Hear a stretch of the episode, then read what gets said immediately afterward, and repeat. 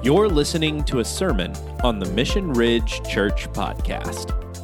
Hang around after the sermon for more information about Mission Ridge Church.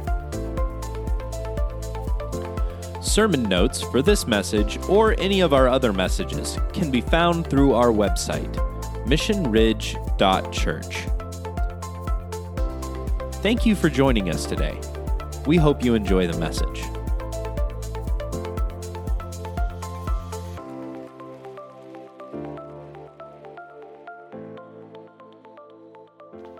We have been talking about people that come into contact with Christ and then they walk away changed, right? Last couple of weeks. Sounds familiar? Um, this isn't a shock to everybody? Okay, good. All right. I am on the right sermon series.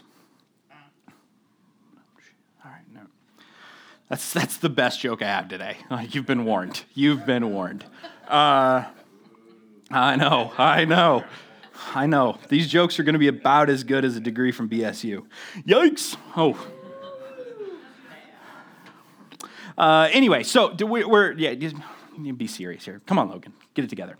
Uh, anyway, so we're talking about people that have come into contact with Christ and then they come away changed because they interact. They, they, when you meet Jesus as Lord and Savior, you walk away changed. Thus the, the graphic, right? Thus the name of the series. Um, but it's a little bit more than just an individual change. Think back on these stories. There's been, yes, the individual person, but there's also the community around them that's impacted, right? Think about the the woman with the, the flow last week that, that Rob was talking about, right? Everybody else that had known her for the last 12 years, and suddenly she's no longer unclean. That impacts her community. So there's these little ripple effects that move out.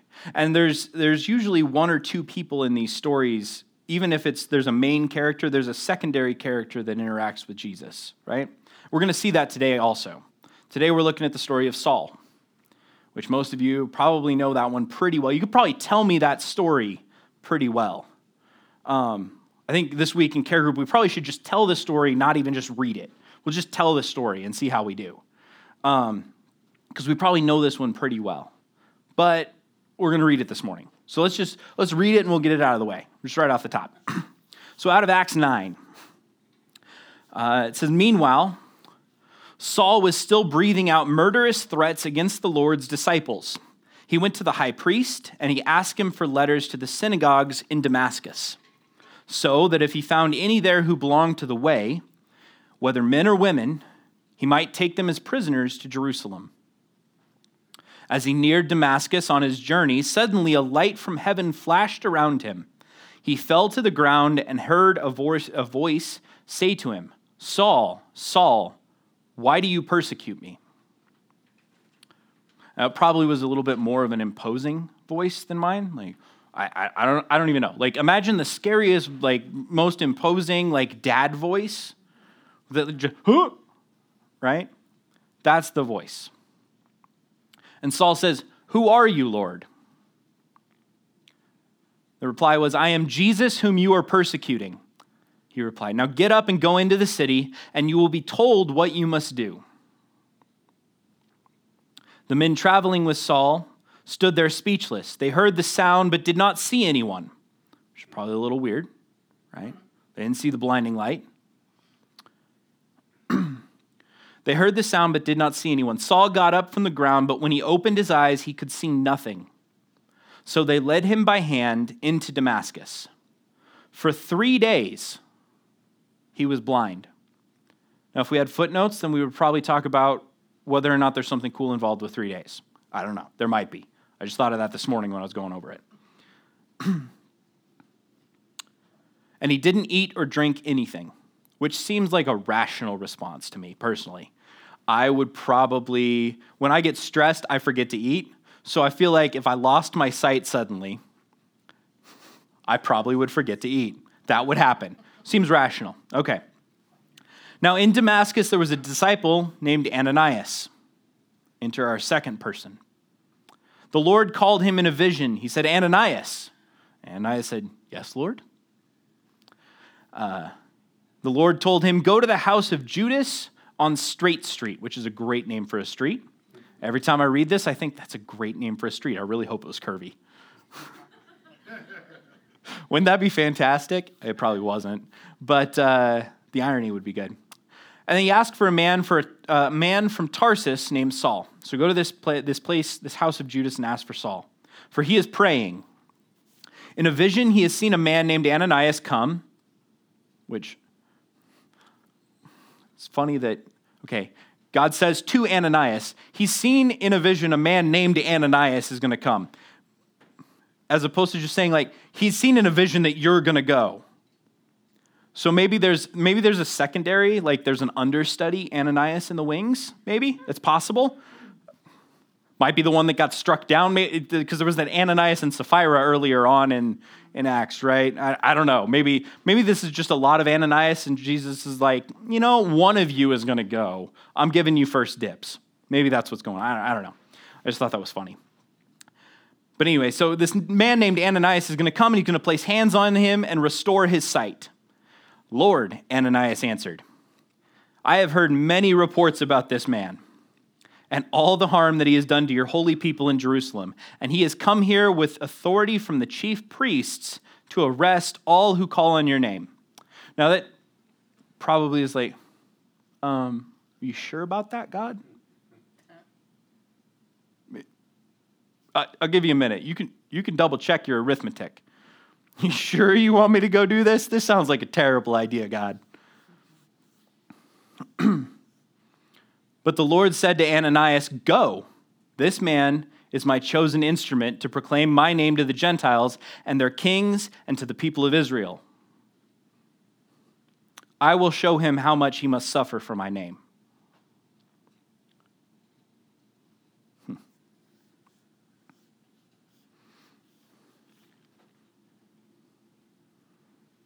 we skip? I might have skipped a bit there.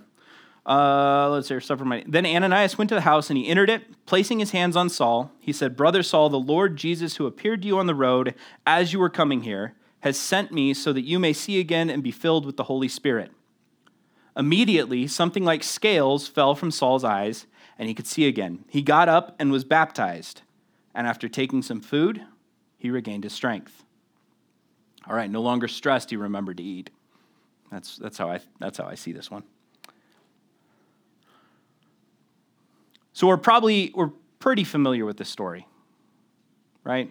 This is not the first time you've heard this, most likely. There, there's the common, you, you have a Damascus Road experience, in fact. That's a common trope in the church, right? Like, oh, yeah, you had your, your Saul to Paul moment, maybe, right? So I think sometimes when we read this story, we forget we, or, or we overlook maybe some of the things that are going on here. The first one that I want to point out is that Saul has to swallow his pride to regain his sight.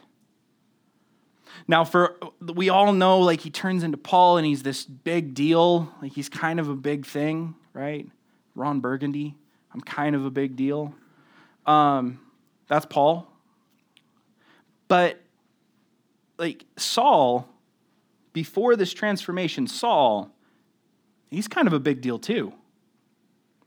This is not this is a this is a pivot that he has to make. This is like a huge flip-flop. And we know that immediately he he does this, he makes this 180 turn and he starts preaching. Like he stays in Damascus for a couple of days and he starts preaching and teaching, doing the opposite of what he went there to do. And everyone's like, wait, I thought you were coming here to kill it. Now you're saying this is the ultimate flip flop. This is like going from Biden to Trump overnight, right? Like this is, or vice versa, right? This is this is a huge flip flop. This is going from being a Cougs fan to a Husky fan overnight. This is not okay, right? Or going from a Husky fan to a Coug overnight, eh, that's better. There we go. All right. I was going to make half of the people mad one way or another. But Saul has to swallow his pride. See, he could have just carried on. Think about this. He could have carried on as a martyr for his cause. Said, "Oh, those evil Christians. I've, you know, I'm doing the Lord's work. I went there to do the Lord's work, and I was afflicted by the evilness of the Christians, and they caused me to be blind. He could have spun this. He'd become a martyr for the cause. Everybody, everybody on everybody on his side of things, the chief priests, all the all the the anti the way people, they would have been stoked on that, probably. Paul would have been blind, but his pride would have been intact. Now, I don't know if you're the type of person where pride's a big deal, but I can speak from experience. Pride's a big deal for some of us.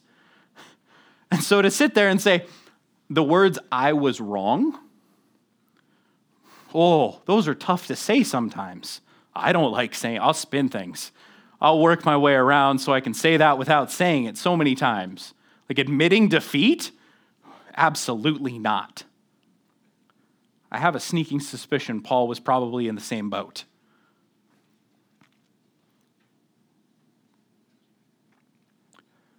Do you ever find yourself playing the victim when things get difficult? Because that's, e- that's easy to do. That's an easy place to fall into. Do you find yourself playing the victim, maybe even if it's God directing you? That might be the case. As I was reading this this week, I'm, I'm, i was wrestling with that. I was like, yeah, no, the pride, playing the victim. Oh, man. Why am I preaching this? I don't want to preach. Why, Lord? Why? this is terrible. I've experienced all of this. I don't know about you guys, but I have. Do you find yourself playing the victim when things get hard? So, for Paul, Saul, to swallow his pride and pivot and say, Nope, I was wrong, and go the opposite direction. That's no small thing. And granted, he kind of got hit with a spiritual two by four to the face. You know? It was kind of a big deal. Like, you don't, it's a big deal to lose your sight and be struck blind on this road and hear the voice of God. I, like, if that occurred to me, I would hope that I would probably change my ways. Would I immediately start preaching the opposite? Maybe not. Uh, I don't know.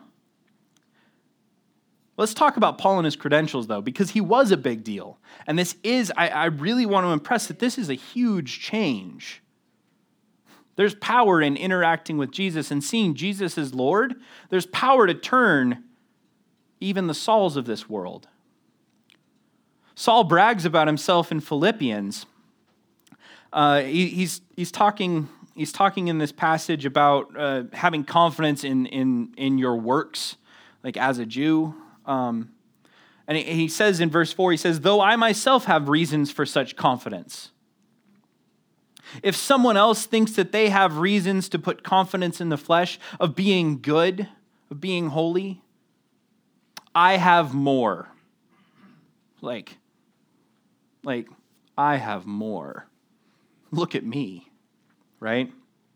This is where I think he's maybe a little proud. He might be a little bit of a prideful person. I have a sneaking suspicion. and he lists, he says, circumcised on the eighth day of the people of Israel, of the tribe of Benjamin, a Hebrew of Hebrews. I'm the man of the man. Like, I'm the best of the best. In regard to the law, a Pharisee, the most stringent. I adhere to this so tightly. As for zeal, persecuting the church, willing to go into the trenches to kill people for what he believed. As for righteousness based on the law, faultless. Like, look at me go, beard stroke right? Hmm, I'm the best. That, that's Paul.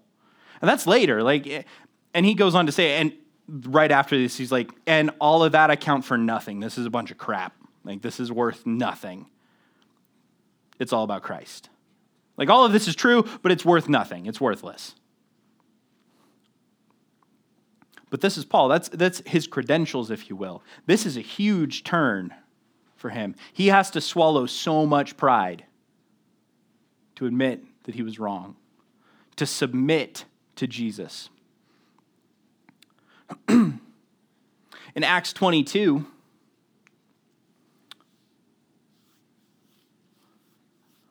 he says, I am a Jew, born in Tarsus of uh, Cilicia. I always want to say Cecilia for whatever reason when I read that. Like it just looks close enough. Uh, but brought up in this city, meaning Jerusalem. I studied under Gamaliel and was thoroughly trained in the law of our ancestors. I was just as zealous for God as many as any of you are for today.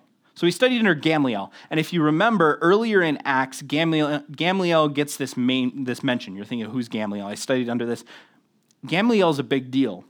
In Acts five, um, there's this Peter. They they bring Peter before the Sanhedrin because of what he's preaching, and they don't like it. And then Gamaliel has this moment. But a Pharisee named Gamaliel, a teacher of the law who was honored by all the people, honored by all the people, stood up in the Sanhedrin, the leading ruling faction, and he ordered that the men might be put outside for a little while, meaning Peter and those guys. And then they kind of have their little impromptu. And he drops some wisdom. You should go read that story. It's fantastic. Gamaliel shows a little bit of wisdom here. Gamaliel is the grandson of Hillel. If you remember, I think, Rob, you talked about it last week, Shammai and Hillel, uh, maybe one of these weeks, the week before, week before that. Uh, Shammai and Hillel, we've talked about this before, these two big schools of thought, right? Shammai and Hillel. Hillel's one of these big names. It's like saying I studied under uh, Carl Sagan, right? Gamaliel's his grandson. There's lineage and prestige there. And Paul studied right under him, which is a big deal. See, Saul has to swallow a lot of pride in this change, and it's a huge flip flop. But Saul isn't the only one who interacts with Jesus in this, right? We have Ananias. And he has to go through a change that's maybe just as much. Because Ananias has to go through this change of viewing Paul as no longer an enemy. This guy who is who got papers and was coming to your city to go on a witch hunt, if you will. He's going he's to search out the women and the men and he's going to take them back and they're probably going to be put to death. This man who is with murderous threats, right? To see that guy as no longer an enemy. It's a huge change. There's a lot of change in this story. There's a lot of going from this perspective to completely different. And the only thing that causes it is interacting with Jesus. and Ananias questions at first, which kind of makes sense. Like, you really saying that, Lord, or is that the pizza, right? I'll go get the Tums. You can't mean that. Not that guy. Not that person. They're crazy. They want to kill me. Question that I get from that is Do you find yourself questioning God when He pushes you? God's pushing Ananias here, He's challenging him with this thing. Do you find yourself questioning? I don't think that's necessarily wrong. Ananias does it. Do you find yourself questioning? Do you find yourself in that position? Do you only want to hear the easy things from God? I'm pretty sure Ananias would have loved to hear, to hear from God, but hear a lot of different things other than go find Saul, that guy that wants to kill you. Go heal him. That guy. Yep. And you have no idea what he's going to do after that. He might kill you right after that, after you've healed him. It's possible. Pretty sure Ananias would have been really happy to hear from God for a lot of other reasons. Do you only want to hear the easy things from God? See, oftentimes we can we can't see the end of God's solution, right? We know that. God has a solution, and we don't understand what that is sometimes. And that's scary. The not knowing is scary. It requires the faith part of this thing. And answering God's call will cost you. And that's not only uh, that's not only okay, it's a good thing a lot of times. There's this cost involved with that. What did Ananias have to do? He had to give up probably he had to let go of those feelings. Like there was probably some un like probably some probably a little bit of anger. I could see anger being anger towards Saul, hate maybe. Ananias has to give all those things up if, if he's going to bring Saul in, which they do. And the disciples, they bring Saul in. There's a change that occurs in these disciples. And, and, it, and it, it's, it's just taken for granted sometimes when we read it. But this is a huge shift in perspective. Now, I want to point out that forgiveness is not forgetting. That's important to note. What Saul did to the church mattered. It wasn't like, oh, yeah, no, just we'll just write that one off. That's no big deal. Yeah, he killed all those people, no big deal. Just move right along. God doesn't just forget about it. He said that back in 15. Right? Ananias questions, and he said, you know, this guy, he was killing a lot of people, and God says, I will show him how much he must suffer for my name. And we know from reading the rest of Acts, right? Like He's how many shipwrecks were in last week's and this week's LTG readings? All of them. It took him like four years to get to Rome or something ridiculous like that. He's washed up on how many shores and threatened with being thrown overboard. The soldiers want to kill him. You know, how many times did he get stoned? And should have died, or like right after this, he immediately has people trying to kill him, and then he goes to Jerusalem and he has more people trying to kill him because he's done this flip flop thing, and we really love people that flip flop, right? That makes you really popular with people. Both the people that now really trust you immediately because you were just trying to kill them, and also the people that you just turned Benedict Arnold on, right? Makes you a lot of friends. We really like hypocrites. Sarcasm for those of you on the podcast. God doesn't just forget this. Like there, there's, but it's not Ananias' job to remember this necessarily. It's Ananias' job to, to forgive and bring this in and be faithful and submit to what God is telling him to do, to submit to what Jesus is saying. God calls both Ananias and Saul to do something in this. So the question for us today is what is God calling you to do? As you're reading this story, what is God calling you to do? Are you Saul who needs to stop doing things that are hurting the kingdom? You might be in that position today. And that's not just necessarily outward things, that can be inward things also. Like inward sin hurts the kingdom also, not just by like murdering people outside of the kingdom, like, yeah, that's bad, but inward sin hurts the kingdom. You're like, how does that how, how does that work? Well, it hurts the kingdom because it separates you from the kingdom. And if you are separating yourself from the kingdom, if you are not playing your part in the in God's kingdom, like you have a role in the body that only you can do, right? So if you're not doing that, then you're hurting the kingdom. So you might be Saul, might be in a place where you need a little repentance. What is God calling you to do? You might be Ananias. God might be asking you to invite somebody unlikely. That could happen. Or be willing to do the uncomfortable thing, maybe. Ananias had to do an uncomfortable thing. Maybe that's where you're at today. I don't know. I will point out without the faithfulness of Ananias, do we get Paul? The apostle? Or are we just left with Saul, the blind person who met Jesus and, yeah, he doesn't want to kill anybody anymore, but do we get the apostle Paul? I don't know. Do we get most of the New Testament without the faithfulness of Ananias? I don't know. Let's talk through some implications here as we wrestle with what is God calling us to do. First one is that encountering Christ will always bring change, every single time. every single time that you encounter, you experience Jesus as Lord, there will be change. Might be a small change. You encounter Jesus. When you submit to Jesus as Lord, maybe He's calling you to a small change like reading your Bible 15 minutes a day. A little small change, right? Might be a big change.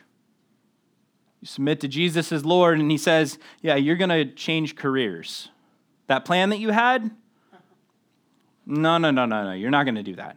You're going to finish school, and then you're going to go into ministry, right? I don't know what that's about. I've never had those. Never. Not at all. Never had those words. God's like, no, you're going to go plant a church. Huh? I'll get the Tums. Immediate response. Like, that's got to be the pizza. When you submit to Jesus as Lord, there's change. And it's not just like a one and done sort of thing, this is a continual. There's, there's continual change, there's growth, and you're not done changing. God's not done changing you until He puts you in the ground.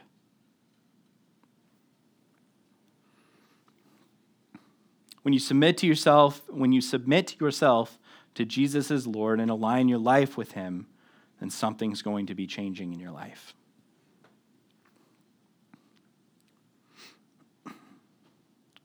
Second implication is that if you aren't listening for God's instructions, then you won't hear them. This feels really like, well, duh.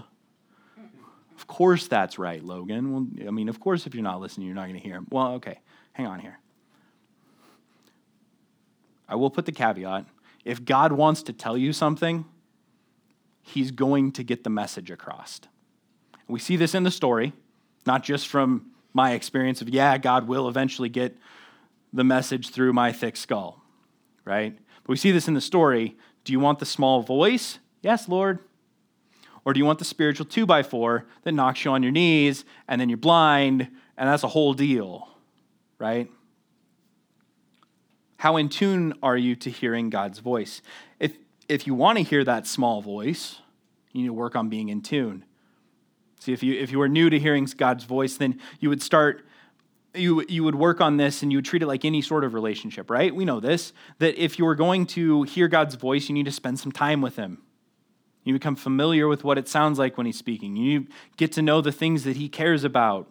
Probably looks like getting into His Word and stuff, right? Spending some time worshiping. We don't, we don't just, like, I don't know if you guys know this, but we don't just get up here and sing songs on Sunday morning because we need to, like, buffer so that people can get here on time for the sermon. Like, that's, that's not the purpose of worship uh, we don't we don't do that just because you know Logan and Josh like playing music. Like there's a lot of other songs that I probably would enjoy playing more than worship songs, to be honest. Most of them by Alice in Chains. Uh, probably not appropriate. Maybe a little Metallica. Uh, not appropriate for worshiping God, maybe. Um, but we, we do that because we're speaking truths. And we're, we're we're doing this as a collective, communally, to say these truths out loud, to sing these truths out loud. And it doesn't matter if we sound good or bad. Like the purpose is that we're putting these out in the air around us. And if people are hearing those, whether that be here in service or out there, we're affirming that to each other that these are true of God. This is who He is, this is what He says, this is what He says about you. This is your relationship with him. That's why we that's why we do worship. That's why we get together for church. To worship together. To hear God's word together. To say things together, to pray together. Because it builds up one another. It's not just for ourselves. We get to learn what's important for him. If you're not listening to God's instructions, then you won't hear them. There's a, another thing that Paul says in, in the, later in the book of Acts. It was in this last week's reading. Um, he's quoting Isaiah. And this passage out of Isaiah, he, he's, he's saying, don't, don't let your heart become dull to the voice of God. This passage out of Isaiah that Paul quotes in Acts 28 goes like this It says, Go to this people and say, You will indeed hear, but never understand, and you will indeed see, but you'll never perceive. This is the, you can be, if you aren't listening, then you're not going to hear them. You might hear them, but you're not going to hear them, right? For this people's heart has grown dull, and with their ears they can barely hear.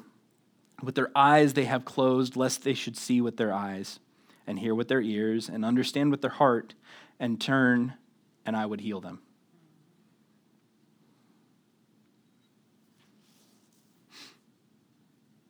Don't let your heart become dull to the voice of God. If you're not listening for those instructions, then you're not going to hear them. Third implication is this this is our discipleship kind of application, right? We've had one of those every week here of like, how, do, how does this apply to maybe me discipling somebody? It's this that coming alongside a new Christian is messy and uncertain. I don't know if you guys have experienced this. It requires patience and faith. New Christians are messy. They say things that you're like, whoa, ease on up there. Not supposed to say that in church. Not even Logan says that in church. Easy, easy. right? They do things they don't know. You don't know what you don't know, right? See, I don't know if you know this, but if you've been in the church for a while, then you have all of these habits and you have all of this like learned knowledge that you probably take for granted. I could start I could start saying the Lord's prayer and everybody else would just like join in, right? Or on Easter, what was it? The the he is risen and everybody he is risen indeed, right? Like if you've been a part of that church, a church that does that, you, you start to have these cultural norms, these things that you just pick up, right? Or we start to know the songs, right? You Logan introduces a new song, and everyone's like, "We don't know this one." Five weeks later, after we've done it a couple times, everyone's like, "Yeah, no, I love this song. This is great." Doesn't matter if the lyrics are wrong on the screen. Whoops, my bad. Doesn't matter if Logan's singing the wrong lyrics. We still know the song. It doesn't matter, right? That's not important anymore, right?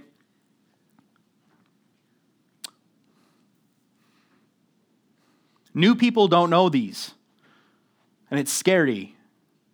And it's important for us to remember that. I, have been to, uh, the, the, the thing that I remember here is I, I was at a Catholic service one time. Um, I don't know if you've ever been to a Catholic or a high liturgy sort of service, and there, there's a lot of aerobic, like sit down, stand up, sit down, stand up, right? You can get out and you're like, I need some post workout.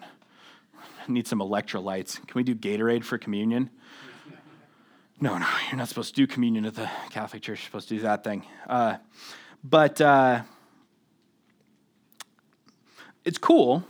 I really appreciate that sort of service. I find beauty in that. But I was there by myself and I had nobody to give me cues.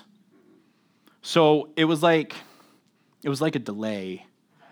Like everybody does this in Logan, and everybody does in Logan, and I'm trying to like, do they have hymnals? What is everybody's doing these call and response things? It was very uncomfortable. And I stuck out like a sore thumb.